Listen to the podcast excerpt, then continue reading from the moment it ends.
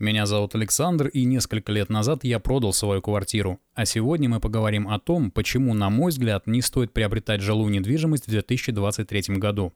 У многих в головах до сих пор сидит уверенность в том, что собственная квартира – квинтэссенция успешного выполнения биологической программы, а также крайне надежный способ сохранить и даже, возможно, приумножить собственные средства – Исторически сложилось так, что бетонный скворечник из места проживания превратился в предмет инвестиционных мечтаний для практически любого человека, родившегося под флагом СССР.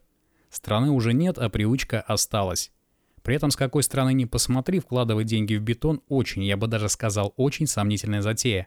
Постараюсь объяснить свою точку зрения. Для начала предлагаю ответить на простой вопрос. Зачем тебе нужно купить квартиру? Ради эксперимента можешь поставить мой голос на паузу и написать свой вариант в комментариях. Не подглядывай за чужими ответами, так будет интереснее. Как правило, в лидерах будут такие варианты, как чтобы был свой угол, чтобы была возможность сохранить деньги, чтобы была возможность сдавать квартиру, получая регулярный пассивный доход, или чтобы позже перепродать с наценкой и заработать на разнице. Мы с тобой обязательно пройдемся по каждому из них, но сначала я хочу рассказать о том, почему на тот момент, несколько лет назад, свою квартиру продал я. Тогда мы недавно съехали с женой. У меня родилась красавица-дочка, и заниматься квартирой, которая находилась в другом городе, не было ни времени, ни возможности, ни желания. На это уходило огромное количество времени, нервов и сил. Кто ни разу не сдавал однушку в маленьком городе, тот не может в должной мере себе представить, насколько проблемными могут быть жильцы. Самое безобидное, что у меня с ними было, съезд без предупреждений и попытка ухода с радаров. Один раз теперь уже бывшие постояльцы умудрились сломать ручку на железной входной двери и скрыться в тумане. Помню, чего мне тогда стоило выйти на их след и взыскать средства на возмещение ущерба вместе с долгом за проживание. Тогда-то я и понял, что нужно что-то менять. Это было последней каплей, но не было единственным аргументом в пользу продажи. Нужно отметить, что мне было где жить, я не оставался на улице. Теперь об актуальных на 2023 год проблемах, которые меня останавливают от покупки квартиры. Амортизация, обветшание или износ здания в целом и конкретного жилого помещения в частности в купе с реальной инфляцией, которая, по словам некоторых экспертов, в 2023 году может доходить до 25-30% в денежном выражении, сводит на нет все попытки хоть что-то заработать с аренды. В моем телеграм-канале я провел опрос о том, какая по личным ощущениям подписчиков реальная инфляция в России.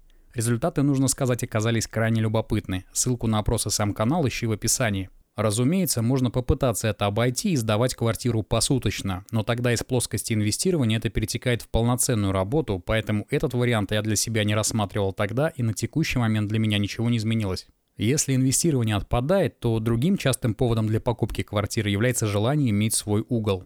Маленькая, зато своя. Некоторое время назад эта фраза, используемая в рекламных кампаниях по продаже недвижимости, стала крылатой. Маркетологи прекрасно знают, как бить по болевым точкам своих клиентов, чтобы достигнуть желаемого. В моем видео о разумном потреблении, ссылку на которое я оставлю в описании, я подробно объяснил, что фактически мы меняем собственную жизнь на товары и услуги.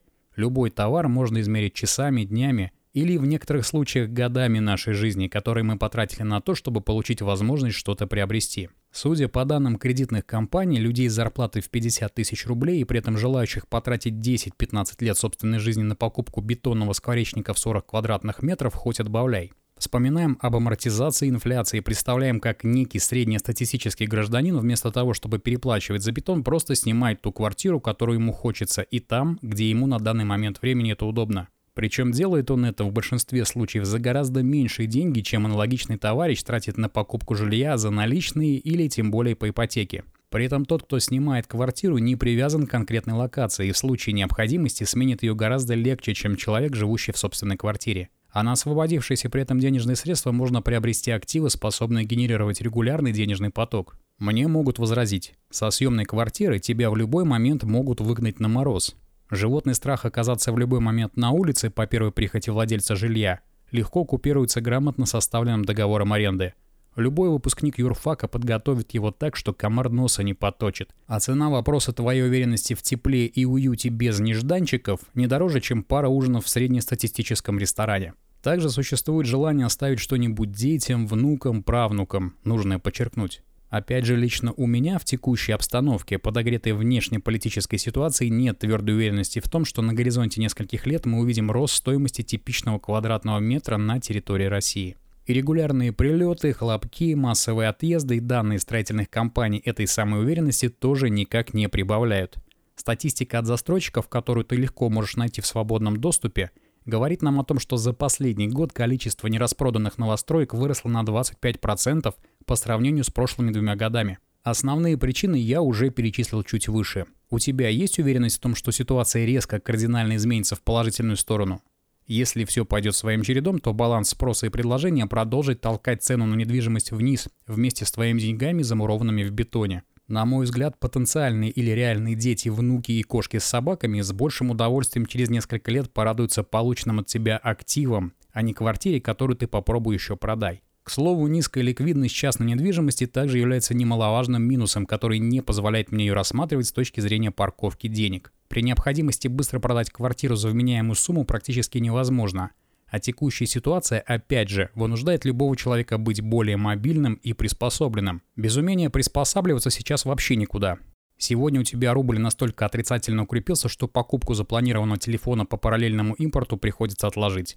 А завтра очередной нужный тебе ресурс в интернете оказывается заблокирован. По крайней мере с этим тебе может помочь VPN, который я написал своими руками. Устанавливается буквально за пару минут, имеет высокую скорость и стабильность, стоит копейки и подходит для ПК, телефона, smart TV и любых других устройств на большинстве операционных систем. Реализуется через Telegram-бота. По ссылке из описания ты получишь трое бесплатных суток для теста. Если тебе нужен VPN, рекомендую попробовать. Вот и получается, что сдавать квартиру на длительный срок невыгодно, сдавать посуточно сложно, покупать для себя нецелесообразно, а вместо того, чтобы приобретать ее для того, чтобы оставить детям некий капитал, есть более подходящие для этого инструменты. По крайней мере, с моей точки зрения, но о своей ты всегда можешь поделиться в комментариях. Если этот выпуск тебе понравился, с тебя лайк, подписка и колоколька. До встречи в следующий раз.